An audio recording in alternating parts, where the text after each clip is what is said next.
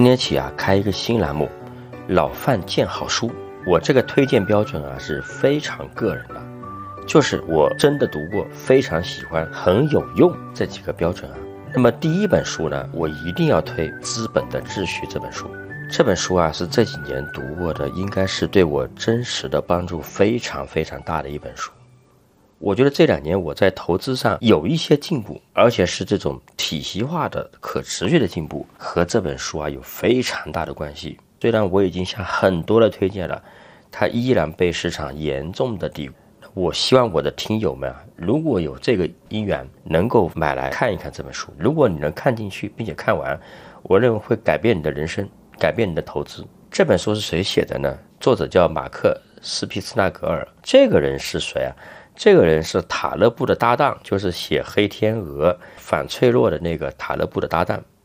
他其实是一个搞对冲基金的一个基金经理，他的生活方式也是很有意思的。他平时呢，经常在阿尔卑斯山啊山脚下放羊，好像是啊，过着一种半隐居的生活。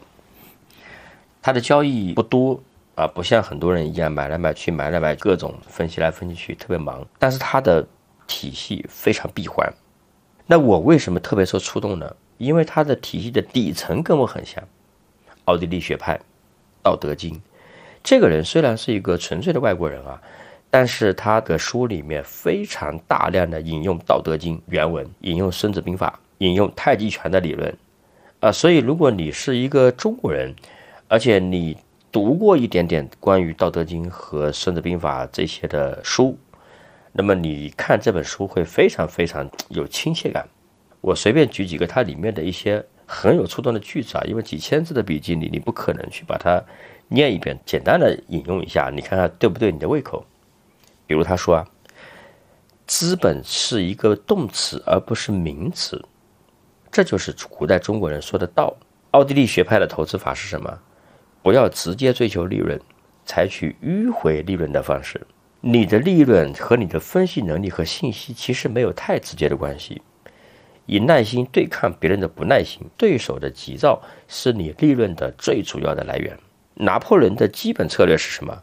扰动别人的平衡，一旦对手的平衡被打破，就容易击溃了。要想在力的世界里面，就是力量的力啊，取得势的优势，就是势能的势，你必须看起来像个蠢蛋，而且啊，而且你还要感觉自己像一个蠢蛋。还有啊，期权交易是资本在时间上的协调和。